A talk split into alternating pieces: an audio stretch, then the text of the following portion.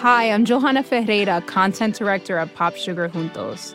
Juntos is all about celebrating Latinx culture, pride, our many intersectional identities, and joy. Thanks to support from Prime, there's so much to get into over at Juntos this month. From conversations with the Latinx minds behind our favorite new movies and resurrected TV shows, to thoughtful celebrity commentary and exclusive interviews with some of the biggest Latin music artists today. And it doesn't stop there. Get more of the music, movies, and shopping you love on Prime. Whatever you're into, it's on Prime. Visit amazon.com slash prime to get more of whatever you're into from streaming to shopping. And get all of our latest coverage at popsugar.com slash juntos. Con amor, Johanna. Chapter 7 Thus far, the information which I had received from Mrs. Clements, though it established facts of which I had not previously been aware, was of a preliminary character only. It was clear that the series of deceptions which had removed Anne Catherick to London and separated her from Mrs. Clements had been accomplished solely by Count Fosco and the Countess and the question whether any part of the conduct of husband or wife had been of a kind to place either of them within reach of the law might be well worthy of future consideration. But the purpose I had now in view led me in another direction than this. The immediate object of my visit to Mrs. Clements was to make some approach, at least, to the discovery of Sir Percival's secret and she had said nothing as yet which advanced me on my way to that important end. I felt the necessity of trying to awaken her recollections of other times, persons, and events than those on which her memory had hitherto been employed. And when I next spoke, I spoke with that object indirectly in view. I wish I could be of any help to you in this sad calamity, I said. All I can do is to feel heartily for your distress. If Anne had been your own child, Mrs. Clements, you could have shown her no truer kindness. You could have made no readier sacrifices for her sake. There's no great merit in that, sir, said Mrs. Clements simply. The poor thing was as good as my own child to me. I nursed her from a baby, sir, bringing her up by hand, and a hard job it was to rear her. It wouldn't go to my heart so to lose her if I hadn't made her first short clothes and taught her to walk. I always said she was sent to console me for never having chick or child of my own. And now she's lost, the old times keep coming back to my mind, and even at my age, I can't help crying about her. I can indeed, sir. I waited a little to give Mrs. Clements time to compose herself. Was the light that I had been looking for so long glimmering on me? Far off as yet in the good woman's recollections of Anne's early life.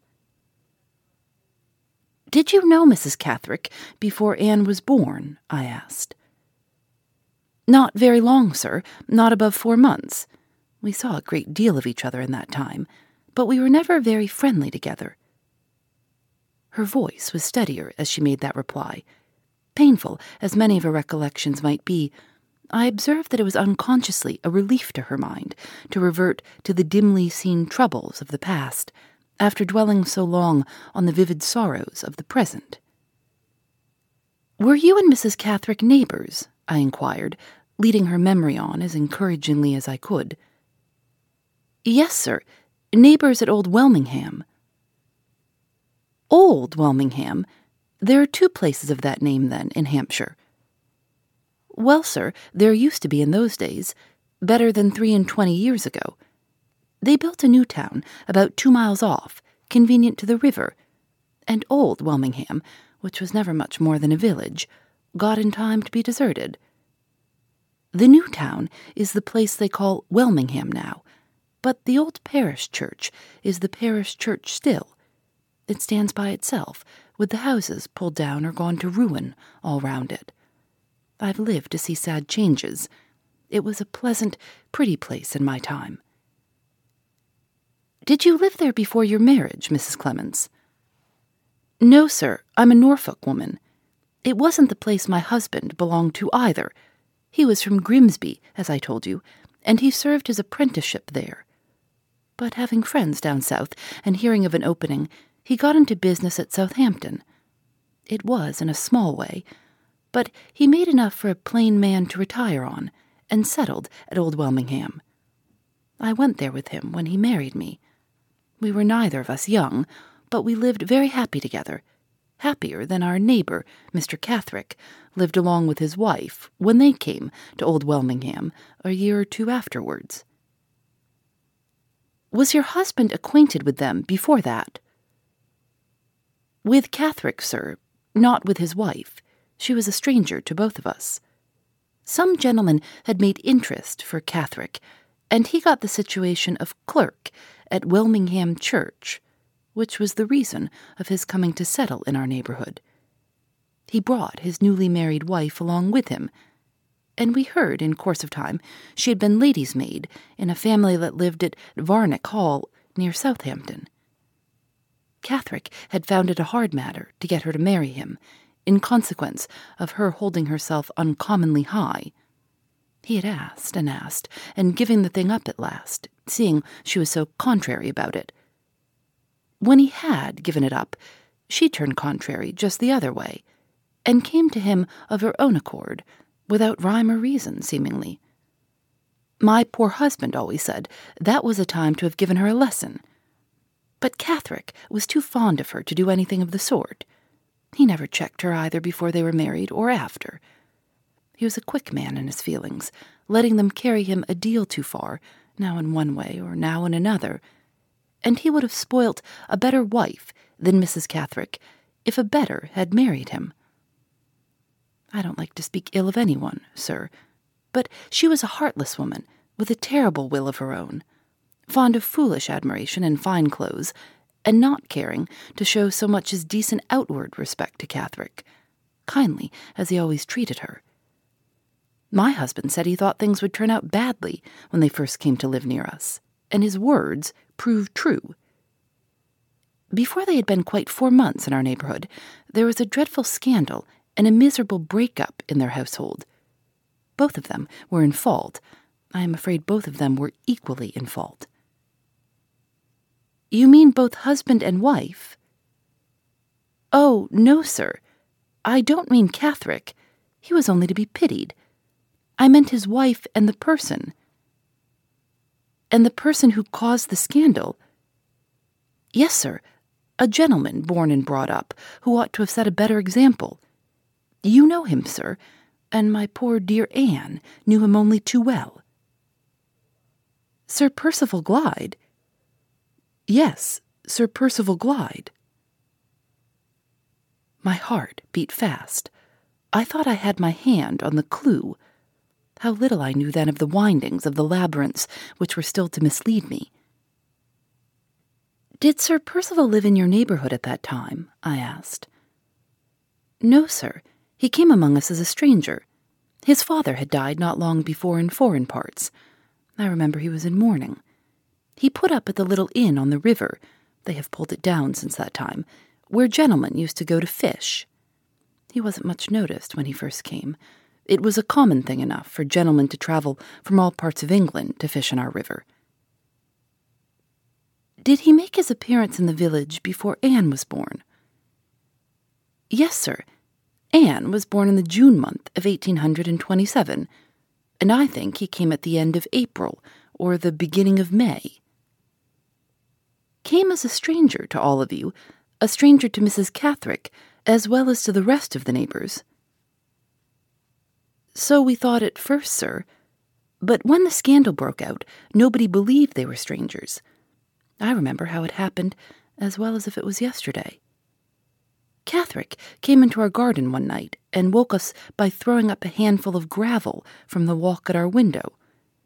I heard him beg my husband, for the Lord's sake, to come down and speak to him. They were a long time together, talking in the porch. When my husband came back upstairs, he was all of a tremble. He sat down on the side of the bed and he says to me, Lizzie, I always told you that woman was a bad one. I always said she would end ill, and I'm afraid in my own mind that the end has come already. Catherick has found a lot of lace handkerchiefs and two fine rings and a new gold watch and chain hid away in his wife's drawer. Things that nobody but a born lady ought ever to have. And his wife won't say how she came by them. Does he think she stole them? says I. No, says he. Stealing would be bad enough, but it's worse than that. She's had no chance of stealing such things as those, and she's not a woman to take them if she had. They're gifts, Lizzie. There's her own initials engraved inside the watch. And Catherick has seen her talking privately and carrying on as no married woman should with that gentleman in mourning, Sir Percival Glyde. Don't you say anything about it.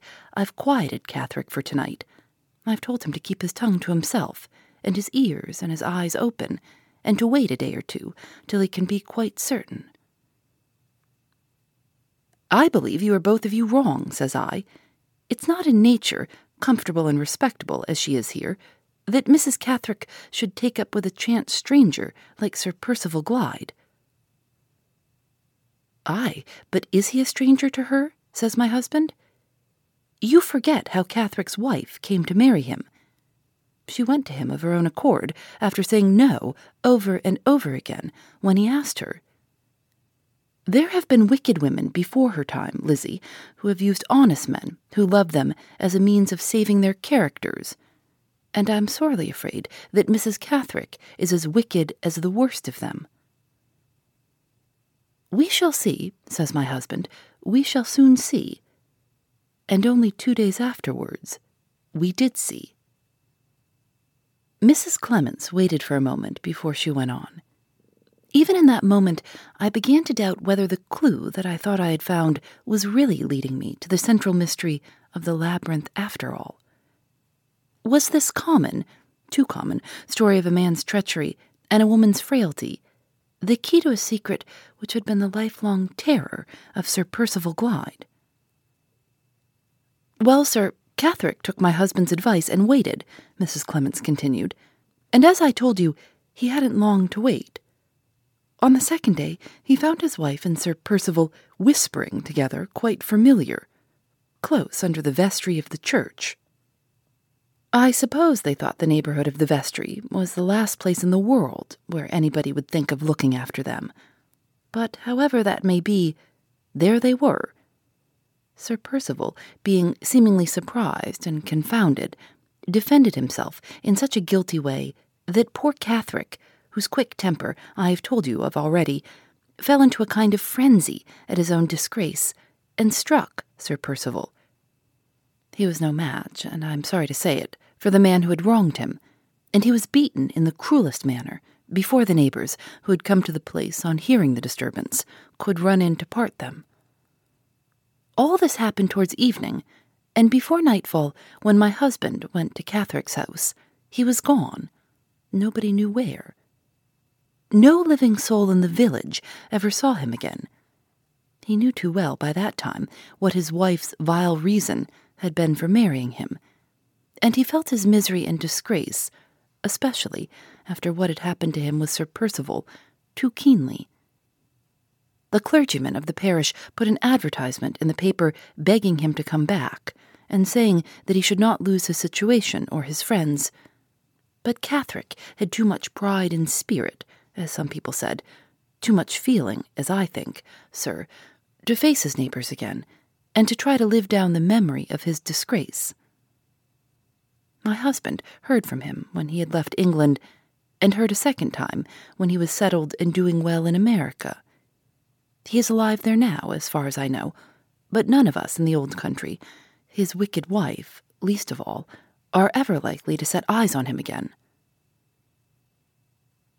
What became of Sir Percival? I inquired. Did he stay in the neighborhood? Not he, sir. The place was too hot to hold him. He was heard at Highwards with Mrs. Catherick the same night when the scandal broke out, and the next morning he took himself off. And Mrs. Catherick? Surely she never remained in the village among the people who knew of her disgrace. She did, sir. She was hard enough and heartless enough to set the opinions of all her neighbors at flat defiance. She declared to everybody, from the clergyman downwards, that she was the victim of a dreadful mistake, and that all the scandalmongers in the place should not drive her out of it as if she was a guilty woman. All through my time, she lived at Old Welmingham, and after my time, when the new town was building and the respectable neighbors began moving to it, she moved too, as if she was determined to live among them and scandalize them to the very last. There she is now, and there she will stop in defiance of the best of them to her dying day. But how has she lived through all these years? I asked. Was her husband able and willing to help her? Both able and willing, sir, said Mrs. Clements. In the second letter he wrote to my good man, he said she had borne his name and lived in his home, and wicked as she was, she must not starve like a beggar in the street. He could afford to make her some small allowance, and she might draw for it quarterly at a place in London. Did she accept the allowance? Not a farthing of it, sir. She said she would never be beholden to Catherick for bit or drop if she lived to be a hundred, and she has kept her word ever since. When my poor dear husband died and left all to me, Catherick's letter was put in my possession with the other things, and I told her to let me know if she was ever in want. I'll let all England know I'm in want, she said, before I tell Catherick or any friend of Catherick's. Take that for your answer, and give it to him for an answer if he ever writes again.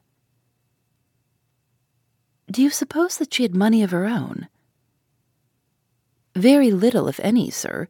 It was said, and said truly, I am afraid, that her means of living came privately from Sir Percival Glyde.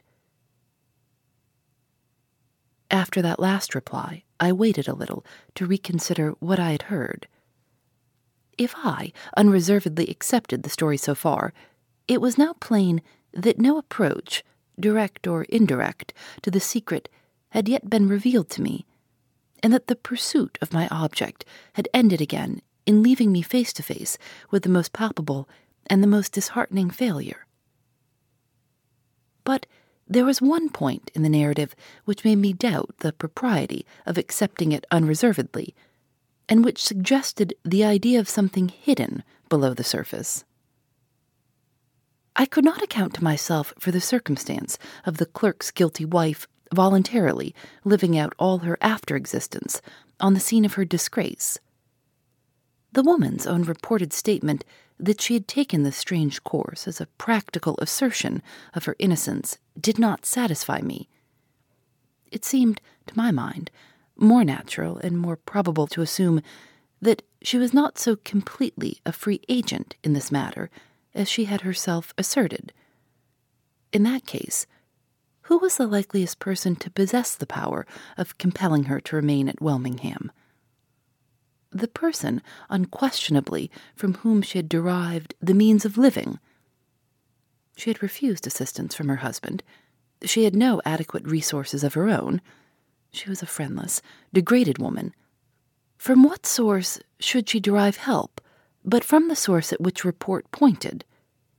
Sir Percival Glyde reasoning on these assumptions, and always bearing in mind the one certain fact to guide me that Mrs. Catherick was in possession of the secret, I easily understood that it was Sir Percival's interest to keep her at Welmingham, because her character in that place was certain to isolate her from all communication with female neighbors, and to allow her no opportunities of talking incautiously in moments of free intercourse with inquisitive bosom friends. But what was the mystery to be concealed? Not Sir Percival's infamous connection with Mrs. Catherick's disgrace, for the neighbors were the very people who knew of it. Not the suspicion that he was Anne's father, for Welmingham was the place in which that suspicion must inevitably exist. If I accepted the guilty appearances described to me as unreservedly as others had accepted them, if I drew from them the same superficial conclusion which Mr. Catherick and all his neighbors had drawn. Where was the suggestion, in all that I had heard, of a dangerous secret between Sir Percival and Mrs. Catherick, which had been kept hidden from that time to this? And yet, in those stolen meetings, In those familiar whisperings between the clerk's wife and the gentleman in mourning, the clue to discovery existed beyond a doubt. Was it possible that appearances in this case had pointed one way, while the truth lay all the while unsuspected in another direction? Could Mrs. Catherick's assertion that she was the victim of a dreadful mistake, by any possibility, be true? Or, assuming it to be false, could the conclusion which associated Sir Percival with her guilt have been founded in some inconceivable error? Had Sir Percival, by any chance, courted the suspicion that was wrong for the sake of diverting from himself some other suspicion that was right? Here, if I could find it, here was the approach to the secret, hidden deep under the surface of the apparently unpromising story which I had just heard. My next questions were now directed to the one object of ascertaining whether Mr. Catherick had or had not arrived truly at the conviction of his wife's misconduct. The answers I received from Mrs. Clements left me in no doubt whatever on that point. Mrs. Catherick had, on the clearest evidence, compromised her reputation, while a single woman, with some person unknown, and had married to save her character. It had been positively ascertained by calculations of time and place, into which I need not enter, that the daughter who bore her husband's name was not her husband's child. The next object of inquiry, whether it was equally certain that Sir Percival must have been the father of Anne, was beset by far greater difficulties. I was in no position to try the probabilities on one side or on the other in this instance by any better test than the test of personal resemblance. I suppose you often saw Sir Percival when he was in your village, I said. Yes, sir, very often, replied Mrs. Clements. Did you ever observe that Anne was like him? She was not at all like him, sir. Was she like her mother, then? Not like her mother either, sir. Mrs. Catherick was dark and full in the face. Not like her mother, and not like her supposed father. I knew that the test by personal resemblance was not to be implicitly trusted, but, on the other hand, it was not to be altogether rejected on that account. Was it possible to strengthen the evidence by discovering any conclusive facts in relation to the lives of Mrs. Catherick and Sir Percival before they either of them appeared at Old Welmingham. When I asked my next questions, I put them with this view. When Sir Percival first arrived in your neighborhood, I said, did you hear where he had come from last? No, sir. Some said from Blackwater Park, and some said from Scotland, but nobody knew. Was Mrs. Catherick living in service at Varneck Hall immediately before her marriage? Yes, sir. And had she been long in her place? Three or four years, sir. I am not quite certain which. Did you ever hear the name of the gentleman to whom Varneck Hall belonged at that time? Yes, sir. His name was Major Donthorne. Did Mr. Catherick, or did anyone else you knew, ever hear that Sir Percival was a friend of Major Donthorne's, or ever see Sir Percival in the neighborhood of Varneck Hall? Catherick never did, sir, that I can remember, nor anyone else either that I know of. I noted down Major Donthorne's name and address on the chance that he might still be alive, and that it might be useful at some future time to apply to him. Meanwhile, the impression on my mind was now decidedly adverse to the opinion that Sir Percival was Anne's father, and decidedly favorable to the conclusion that the secret of his stolen interviews with Mrs. Catherick was entirely unconnected with the disgrace which the woman had inflicted on her husband's good name. I could think no further inquiries which I might make to strengthen this impression. I could only encourage Mrs. Clements to speak next of Anne's early days, and watch for any chance suggestion which might in this way offer itself to me. I have not heard yet, I said, how the poor child, born in all this sin and misery, came to be trusted, Mrs. Clements, to your care. There was nobody else, sir, to take the little helpless creature in hand, replied Mrs. Clements. The wicked mother seemed to hate it, as if the poor baby was in fault from the day it was born. My heart was heavy for the child, and I made the offer to bring it up as tenderly as if it was my own. Did Anne remain entirely under your care from that time? Not quite entirely, sir. Mrs. Catherick had her whims and fancies about it at times, and used now and then to lay claim to the child, as if she wanted to spite me for bringing it up. But these fits of hers never lasted for long.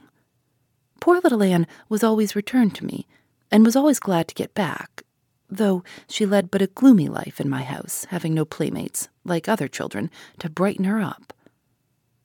Our longest separation was when her mother took her to Limmeridge, just at that time I lost my husband, and I felt it was as well in that miserable affliction that Anne should not be in the house. She was between ten and eleven years old then, slow at her lessons, poor soul, and not so cheerful as other children, but as pretty a little girl to look at as you would wish to see. I waited at home till her mother brought her back, and then I made the offer to take her with me to London. The truth being, sir, that I could not find it in my heart to stop at Old Welmingham after my husband's death. The place was so changed and so dismal to me. And did Mrs. Catherick consent to your proposal? No, sir. She came back from the North harder and bitterer than ever. Folks did say that she had been obliged to ask Sir Percival's leave to go, to begin with, and that she only went to nurse her dying sister at Limmeridge, because the poor woman was reported to have saved money, the truth being that she hardly left enough to bury her. These things may have soured Mrs. Catherick, likely enough, but however that may be, she wouldn't hear of my taking the child away. She seemed to like distressing us both by parting us. All I could do was to give Anne my direction, and to tell her privately, if she was ever in trouble, to come to me. But years passed before she was free to come. I never saw her again, poor soul, till the night she escaped from the madhouse. You know, Mrs. Clements, why Sir Percival Glyde shut her up. I only know what Anne herself told me, sir. The poor thing used to ramble and wander about it sadly. She said her mother had got some secret of Sir Percival's to keep, and had let it out to her long after I left Hampshire. And when Sir Percival found she knew it, he shut her up. But she never could say what it was when I asked her. All she could tell me was that her mother might be the ruin and destruction of Sir Percival if she chose. Mrs. Catherick may have let out just as much as that, and no more. I'm next to certain I should have heard the whole truth from Anne if she had really known it, as she pretended to do, and as she very likely fancied she did, poor soul. This idea had more than once occurred to my own mind. I had already told Marian that I doubted whether Laura was really on the point of making any important discovery when she and Anne Catherick were disturbed by Count Fosco at the boathouse. It was perfectly in character with Anne's mental affliction that she should assume an absolute knowledge of the secret on no better grounds than vague suspicion derived from hints which her mother had incautiously let drop in her presence. Sir Percival's guilty distrust would, in that case, infallibly inspire him with the false idea that Anne knew all from her mother, just as it had afterwards fixed in his mind the equally false suspicion that his wife knew all from Anne. The time was passing. The morning was wearing away. It was doubtful, if I stayed longer, whether I should hear anything more from Mrs. Clements that would be at all useful to my purpose. I had already discovered those local and family particulars in relation to Mrs. Catherick, of which I had been in search, and I had arrived at certain conclusions entirely new to me, which might immensely assist in directing the course of my future proceedings. I rose to take my leave and to thank Mrs. Clements for the friendly readiness she had shown in affording me information. I am afraid you must have thought me very inquisitive, I said, I have troubled you with more questions than many people would have cared to answer. You are heartily welcome, sir, to anything I can tell you, answered Mrs. Clements. She stopped and looked at me wistfully. But I do wish, said the poor woman, you could have told me a little more about Anne, sir. I thought I saw something in your face when you came in which looked as if you could. You can't think how hard it is, not even to know whether she is living or dead. I could bear it better if I was only certain. You said you never expected we should see her alive again.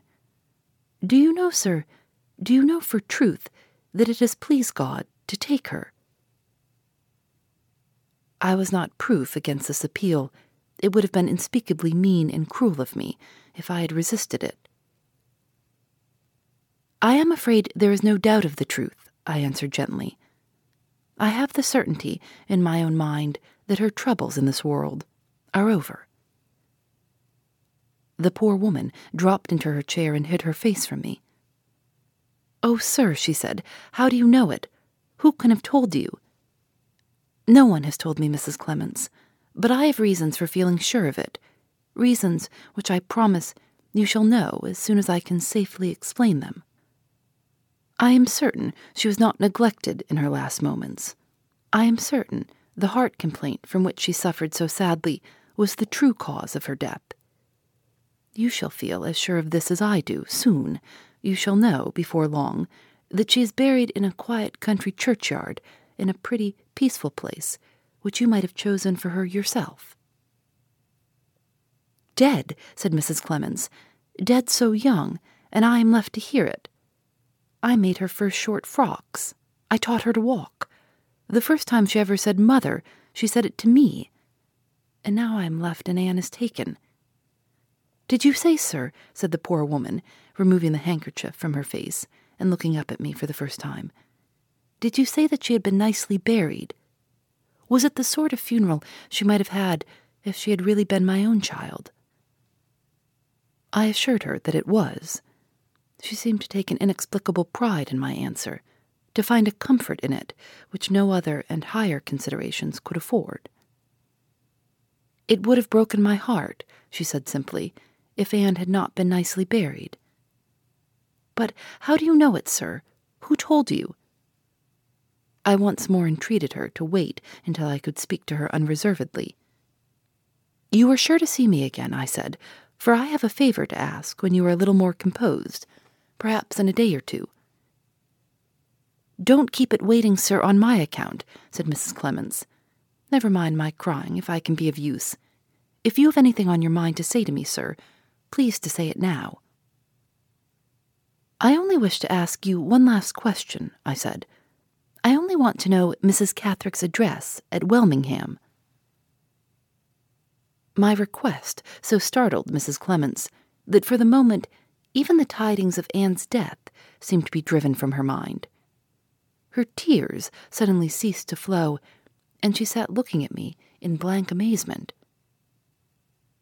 For the Lord's sake, sir, she said, what do you want with Mrs. Catherick? I want this, Mrs. Clements, I replied. I want to know the secret of those private meetings of hers with Sir Percival Glyde.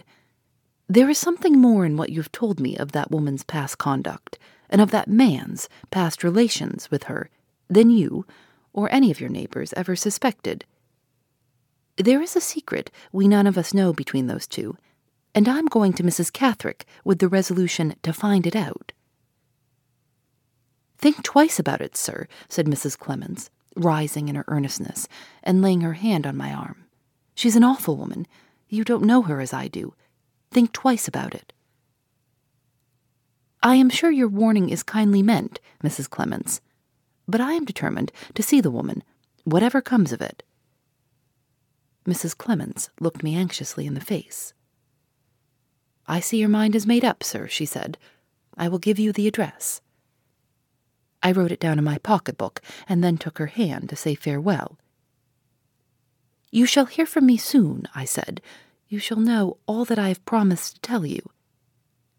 Mrs. Clements sighed and shook her head doubtfully. An old woman's advice is sometimes worth taking, sir, she said. Think twice before you go to Welmingham. From data privacy to the future of TV, retail media, and beyond, the world of digital marketing is constantly in flux. So, how can you keep up? Well, the Current Report is there for you. Each week, marketing leaders on the cutting edge give you the latest insight. So, if it's creating a buzz, they'll be talking about it. Subscribe to the Current Report wherever you get your podcasts.